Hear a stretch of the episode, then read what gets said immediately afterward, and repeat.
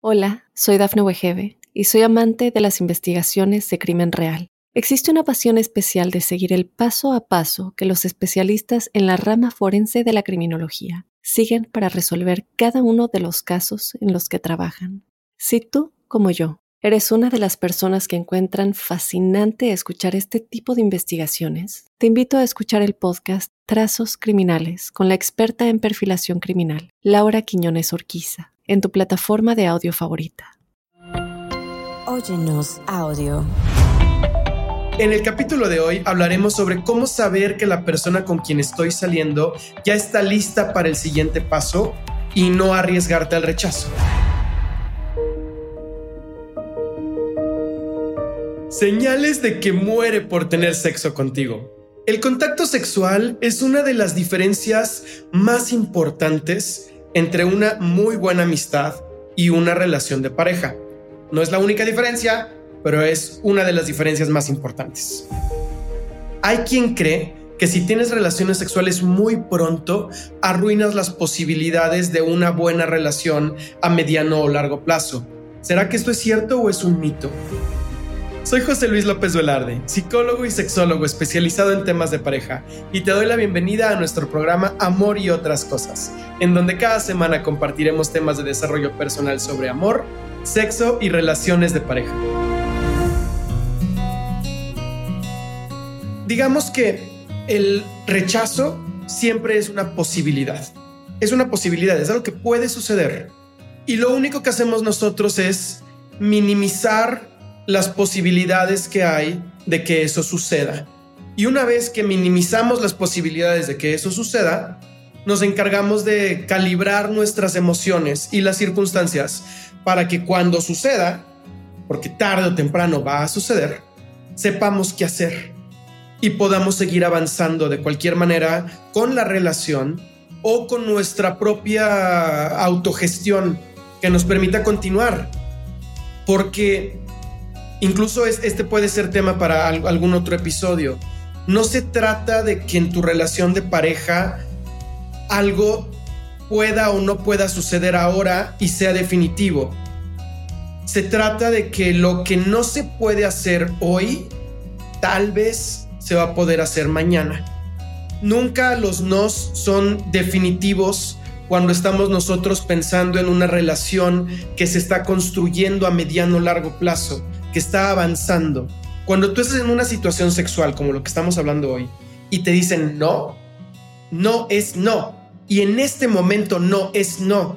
Pero eso no quiere decir que no puedas volver a intentar mañana o pasado mañana o la próxima semana o dentro de dos meses. No lo sabemos. Pero si mientras tú estás construyendo una relación de pareja con alguien más y están saliendo y están intercambiando mensajes y están intercambiando conversación y hay una atmósfera alrededor de ustedes que permite estas interacciones, te dicen que no y te detienes porque en ese momento no es no. Y es muy importante saber que no siempre va a ser no en ese momento, en ese momento. Pero no tendrías por qué tú tampoco permitir que ese no sea el rotundo para ya no hacer nada y no intentar nada y no continuar el proceso tal vez al día siguiente o a la semana siguiente. Si esta persona cuando está contigo te da el no rotundo ya no quiere continuar con la relación de pareja, hay una línea importante entre la seducción y el acoso. No estamos buscando nosotros la manera de acosar al otro. Sin embargo, también la consistencia y la constancia son importantes para poder avanzar en cualquier relación de pareja. Y hoy nos toca enmarcarlo en un contexto sexual sin embargo, es lo mismo en un tema emocional, es lo mismo en un tema intelectual, es lo mismo para un negocio exitoso, es lo mismo para poder mejorar tu cuerpo, es, es lo mismo para todo. La constancia es importante. Y antes de continuar con los consejos concretos que te voy a dar el día de hoy sobre cómo saber si puedes o no avanzar en las relaciones sexuales y cómo generar que esta situación sea mejor para ambos, es muy importante quitar el mito, el primer mito, la primera pregunta, quitarla de la mesa porque estoy seguro que en algún momento lo has de haber pensado, porque se habla mucho de eso allá afuera. ¿Es bueno o no es bueno tener relaciones sexuales pronto para que una relación de pareja funcione a mediano o largo plazo? El conocimiento popular te puede decir que no, que no es una buena idea. Que si tú tienes relaciones sexuales inmediatamente, vas a perder esa posibilidad, no te van a tomar en serio y de ahí en adelante solamente te va a buscar para tener este contacto sexual. Inclusive este mito o este estigma está más recargado sobre las mujeres. Mucho más recargado sobre las mujeres. Y estoy aquí yo para decirte que esto no tiene por qué ser así. En mi libro, Cómo conquistar a un hombre, yo desde ahí te explico que para que una relación de pareja funcione, tienes que tener, entre muchas otras cosas, de manera de hacerlo sencillo, tres niveles de conexión para estar con alguien más a mediano o largo plazo, que es un nivel de conexión emocional, un nivel de conexión intelectual y un nivel de conexión físico. Las relaciones sexuales son el pilar físico. Tú puedes empezar por cualquiera de los tres niveles y si tienes un muy buen contacto y te va muy bien en esa área, de ahí te apoyas para construir los otros dos. Si no te apoyas de ahí para construir los otros dos, entonces tu relación se va a desbaratar o no va a tener oportunidad de construirse en primer lugar. Pero este no es un problema exclusivo de las relaciones sexuales, es un problema que también ocurre con el profundo contacto íntimo. Si tú empiezas con alguien y quieres llegar a contarle el problema más profundo que tienes y te abres tu corazón y tu piel y le platicas y lloras y todo y tú crees que tienes un nivel de contacto muy bueno, pero el otro no estaba listo, ya no va a querer tener una relación de pareja contigo porque va a sentir que en lugar de conectar y mejorar, se está yendo hacia abajo o no sabe cómo manejar tanta emoción. Entonces no tiene que ver, por otro lado, si fuera súper bien este nivel de contacto profundo emocional, tal vez de ahí te puedes agarrar para que el contacto sexual venga después y se construya todo bien. O empezar por la parte sexual incluso en la primera cita. Y tal vez terminando el contacto sexual hay una conversación muy buena. Y tal vez de ahí surgen ideas muy buenas. Y tal vez de ahí hay más conversación por mensaje. El problema no está en empezar con la parte física.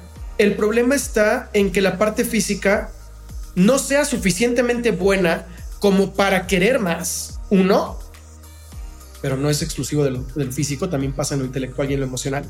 Y el problema dos es no apoyarnos de lo que es muy bueno, que sí funciona, para construir lo demás. Si tú ya te metiste en una relación de amigos con derecho, en donde solamente hay sexo, y quieres más, el peor error es decir voy a cancelar el sexo para que me pida lo demás. Ese es un error gigantesco. Y te voy a platicar un poquito más de eso en el siguiente bloque.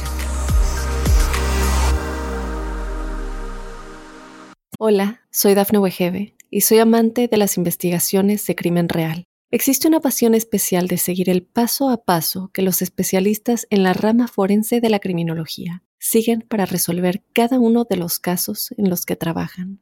Si tú, como yo, eres una de las personas que encuentran fascinante escuchar este tipo de investigaciones, te invito a escuchar el podcast Trazos Criminales con la experta en perfilación criminal, Laura Quiñones Orquiza, en tu plataforma de audio favorita.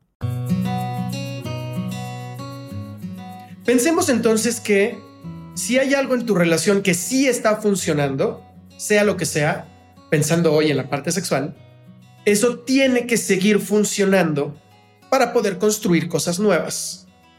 Si algo sí está funcionando, tiene que seguir funcionando para que las cosas nuevas se puedan implementar. Si lo único que tienes son relaciones sexuales y quieres quitarlas, tu relación no va a llegar a ningún lado. Eso tiene que continuar para que se puedan agregar las demás.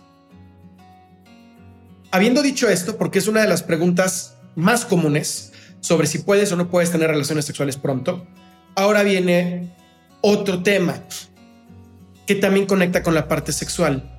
Si tú estás del otro lado de esta línea en donde tienes relaciones sexuales muy pronto, o del otro lado donde te tardas demasiado para tener relaciones sexuales o tener contacto sexual, ¿cómo haces para moverte hacia el centro? Porque tú, de en cualquier lugar de la línea, puedes tener una buena relación de pareja si lo acompañas de otras cosas. Pero si no lo acompañas de otras cosas, estar en el centro es lo mejor. Queremos al que empieza con el sexo el primer día, que lo aviente al mes, y quien empieza con las relaciones sexuales a los seis meses al año, que lo aviente a los tres meses, cuatro meses. Es movernos hacia el centro y no es porque uno y cuatro meses sea el rango perfecto, sino porque estamos moviendo las líneas de resistencia que cada quien tiene y esas líneas son personales. ¿Qué es lo que tú tendrías que hacer? Si tú no sabes en qué momento tener relaciones sexuales con tu pareja o con la persona con la que estás saliendo, ¿qué te va a dar un indicador que si puedes empezar a avanzar hacia ese lado? El contacto físico central contra el contacto físico periférico. Tú empiezas a tener contacto físico con el otro. Periférico piensa en el cuerpo de la otra persona, de las orillas hacia adentro. Si tú empiezas tocando los dedos, está en la orilla máxima. Tocas, tomas la mano de la otra persona tomas la palma de la mano, tomas el brazo, el antebrazo, los hombros, acaricias la mejilla, das un beso en la mejilla, tocas las periferias del cuerpo y eso te va a permitir saber si la otra persona está dispuesta a continuar ese contacto contigo. Te vas de afuera hacia adentro. Si te permite tomarle la mano, puedes escalar a tomar el antebrazo. Si te permite tomar el antebrazo, puedes escalar a tocar los hombros. Si te permite tocar los hombros, puedes empezar a ir más hacia el centro. conforme te vas acercando hacia el centro de la persona, vas tocando partes mucho más íntimas. Y esto te permite acercarte a la parte sexual. La otra persona te dirá, tanto con la voz como con su mismo lenguaje corporal, si puedes seguir avanzando o no puedes seguir avanzando. Y tienes que ser muy hábil para poder ir cachando esa información. Si tú no cachas esa información conforme vas avanzando, llegará un momento en donde la otra persona incremente la intensidad con la que te da el mensaje de que te detengas o incrementará la cantidad de información con la que te diga avanza sí te lo va aumentando. De hecho, si tú quieres seducir a alguien para tener relaciones sexuales, una de las cosas que yo suelo recomendar en los primeros contactos, y esto es más para volver, para volver loco a la otra persona, al hombre o la mujer, es que no avances hasta que la otra persona te lo pida. Te lo pida. Y tú tendrías que ir tocando de las periferias hacia adentro a llegar a un punto en donde te das cuenta que su respiración aumenta, que sus pupilas se dilatan, que sus labios se ponen un poco más rojos, que su corazón empieza a intensificarse un poco más, que la otra persona incluso empieza a quitarse la ropa sin que tú se la tengas que quitar, la otra persona empieza a, a quitársela y tú no avanzas. En ese momento te regresas un poquito, pero no porque no quieras avanzar o porque no sepas qué hacer si hay que avanzar, sino porque quieres que la otra persona se vaya a la línea y esté en el punto en donde te empiece a decir, por favor, vamos a avanzar. Tú mantienes todo el control de la situación. Y este control que tú mantienes de la situación para continuar en este proceso de seducción y de caricias y de besos y de acercamiento permite que la tensión aumente. Cuando tienes esta tensión al máximo y logras acercarla, es cuando la relación sexual se hace muy buena. Este proceso de foreplay o de juego previo a la intimidad es sumamente importante, sumamente importante. De hecho, yo te podría decir que es la más importante, porque las relaciones sexuales se van construyendo sí con el cuerpo, sí con los genitales y también con la mente con la fantasía. Esta anticipación que tú construyes al evento, con comentarios, con palabras, plantando semillas en la otra persona que eventualmente van a construir todo un árbol y toda una enredadera en sus emociones y en su cabeza, es lo que permiten que el acto sexual sea mucho más placentero. Si tú quieres mejorar en tu habilidad sexual, no es tanto lo que sucede en el momento. Que si bien hay cosas que hacer, podemos hablar de los Kegels y podemos hablar de muchas cosas, tu mayor área de oportunidad está en todo lo que sucede antes del momento. Y aquí hay varios, varios consejos que yo te puedo dar muy puntuales para acentuarlo. Eso los vamos a ver en el siguiente bloque. Pero antes de terminar este bloque, pon atención en el contacto que tienes en las periferias y hacia el centro de la persona. Cuando llegues a un punto en donde la otra persona te permite avanzar, te regresas un poquito hasta que la otra persona aumente la intensidad con la que te pide que avances. Y entonces avanzas. Y cuando llegues un poquito más al centro, te detienes y te echas otro poco hacia atrás hasta que la otra persona aumente la intensidad con la que te pide que te acerques y entonces te acercas otro poco. Y así nos vamos. Hacia adelante, dos pasos adelante, un paso atrás, me espero a que me pida, me acerco otra vez, dos pasos adelante, uno atrás, me espero a que me pida. Y vas avanzando poco a poco hasta que la relación sexual se empieza a consumar. Hay muchos estilos de esto. Yo te estoy dando el que funciona para aquellas personas que están en el otro extremo, que no saben cómo avanzar que no saben si me van a rechazar o que tienen miedo de que los vayan a rechazar.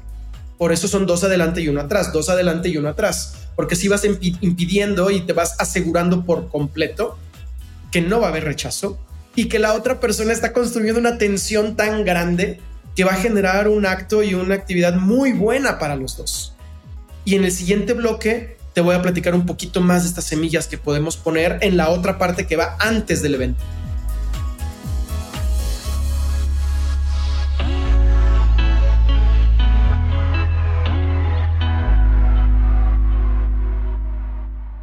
Hola, soy Dafne Wegebe y soy amante de las investigaciones de crimen real. Existe una pasión especial de seguir el paso a paso que los especialistas en la rama forense de la criminología siguen para resolver cada uno de los casos en los que trabajan. Si tú, como yo, eres una de las personas que encuentran fascinante escuchar este tipo de investigaciones, te invito a escuchar el podcast Trazos Criminales con la experta en perfilación criminal, Laura Quiñones Orquiza en tu plataforma de audio favorita. Otra de las cosas muy importantes para que la otra persona muera por tener algo contigo es como te platiqué, lo previo al evento, pero ya no lo previo en minutos diagonal horas, horas sería demasiado, pero minutos no, que sería el contacto que vimos en el bloque anterior. Ahora te estoy hablando de las conversaciones y de las fantasías que van a suceder días antes o tal vez semanas antes de que llegue el evento. Y nuevamente volvemos a que hay un espectro de quien se tarda muchísimo a quien quiere ya ahorita. Vamos moviéndonos todos al centro.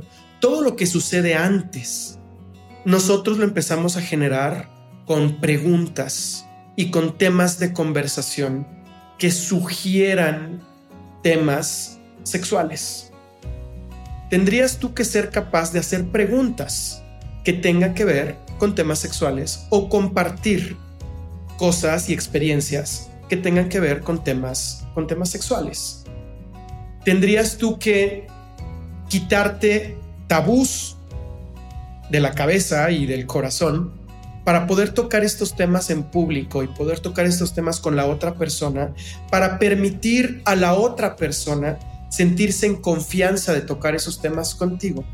Porque este tipo de temas muchas veces son complicados de abordar para mucha gente, no porque no te interesen, por supuesto que te interesan los temas, pero existe cierta, cierta incomodidad con nosotros mismos, con autoestima tal vez, en cuanto a nuestro cuerpo, en cuanto a nuestras emociones, y esto nos impide abordarlo, pero cuando estamos cerca de un hombre o una mujer que tiene confianza en sí misma, que tiene porte, que tiene estructura, que tiene un discurso completo, nos permite y nos da la confianza de poder hablar más al respecto. Yo, por ejemplo, una de las, de las anécdotas que tengo que suelen, tienes que conseguirte tú una anécdota. Te voy a contar una mía y tú buscarás alguna dentro de tu historia de vida y si no tendrás que ver la manera de construirte una anécdota, ir y buscar este tipo de historias. Yo cuando estudié la, especialidad en sexología, recuerdo que en algún momento, en alguno de los talleres que tomé, no recuerdo si fue dentro de la especialidad o talleres que sucedieron fuera de la especialidad, pero en el mismo periodo, digamos, porque sucedieron muchas cosas. uno de los ejercicios que nos pidieron es que representáramos una obra de teatro. Y era importante esta obra de teatro porque teníamos que representar la obra de teatro desnudos. Entonces tocaba presentarme desnudo en frente de un grupo de 40, 50 personas que si bien de alguna manera conocía, pues no dejaban de ser extraños y tener mi cuerpo expuesto con todas estas personas era, era bastante intimidante. Pero como iba a estar con otras personas que también lo iban a hacer, resultaba un poco menos intimidante, pero aún así era sumamente intimidante. Entonces nos dieron algunas pinturas para que pudiéramos nosotros caracterizarnos, digamos, antes de hacer la presentación. nos dieron las pinturas y teníamos que estar desnudos y con las pinturas medio cubrirnos para poder hacer la presentación. Y había quien se cubría nada más aquí y había quien se quería cubrir. Cuando digo aquí, digo por la, cara. Quien no esté viendo el video me estaba señalando un lugar dentro del rostro. Y había quien se cubría el cuerpo entero quien buscaba la manera de cubrirse los genitales, de cubrirse el pecho, de cubrirse las nalgas, de cubrirse los muslos, porque le daba mucha pena, entonces pintaba todo. Total, salimos, hicimos la presentación, varios grupos hicieron la presentación y al final de la presentación resulta que nos pasan a todos a un jardín. Y en este jardín abren una manguera de agua fría porque ya eran como las 10, 11 de la noche. Y con la manguera de agua fría nos empiezan a mojar a todos al mismo tiempo, hasta que nos quitáramos todos la última gota de pintura.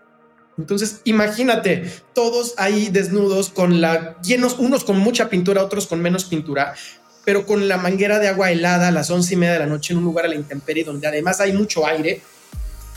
Tienes ganas de quitarte la última gota de pintura lo más pronto posible. Entonces empiezas y, te acabas tú y no te van a dejar de mojar a ti hasta que el de al lado no se lo quite. Entonces tienes que empezar a quitarle la pintura al de al lado y empiezas a tocar el cuerpo de las otras personas y todo el mundo empieza a tocar sus cuerpos para quitarse la pintura con cero significado erótico.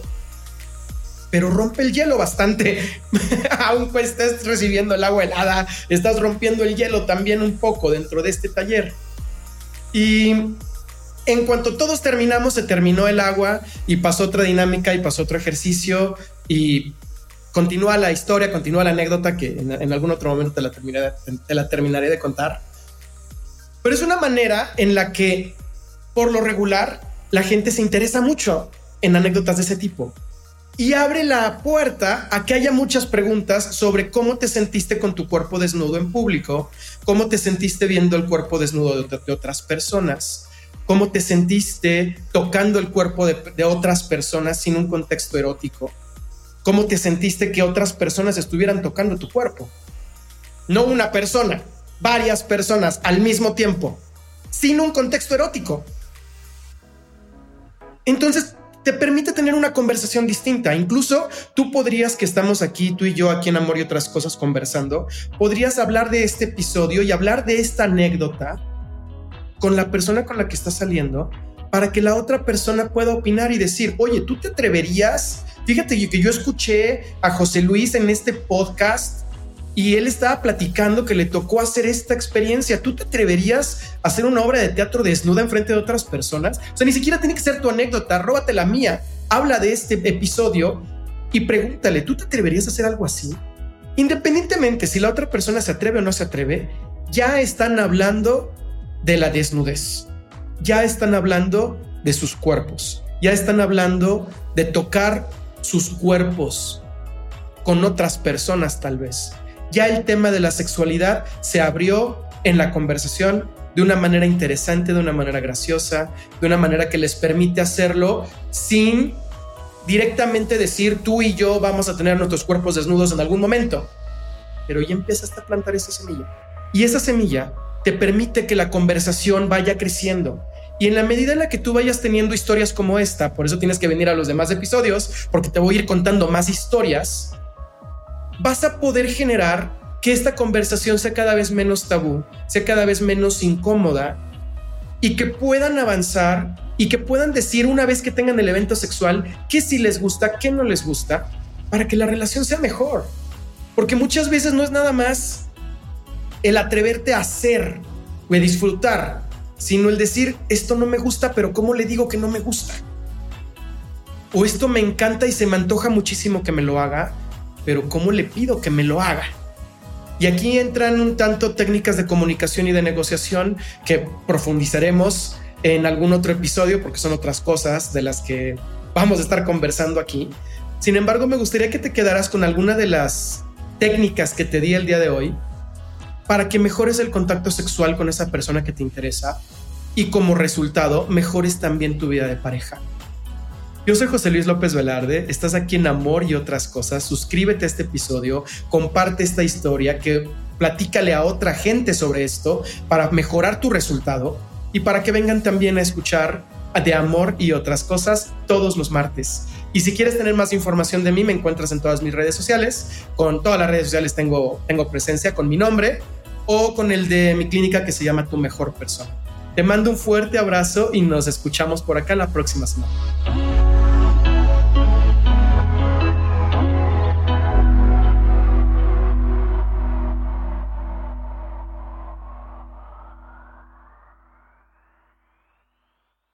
Hola, soy Dafne Wegebe y soy amante de las investigaciones de crimen real. Existe una pasión especial de seguir el paso a paso que los especialistas en la rama forense de la criminología siguen para resolver cada uno de los casos en los que trabajan. Si tú, como yo, eres una de las personas que encuentran fascinante escuchar este tipo de investigaciones, te invito a escuchar el podcast Trazos Criminales con la experta en perfilación criminal, Laura Quiñones Orquiza en tu plataforma de audio favorita.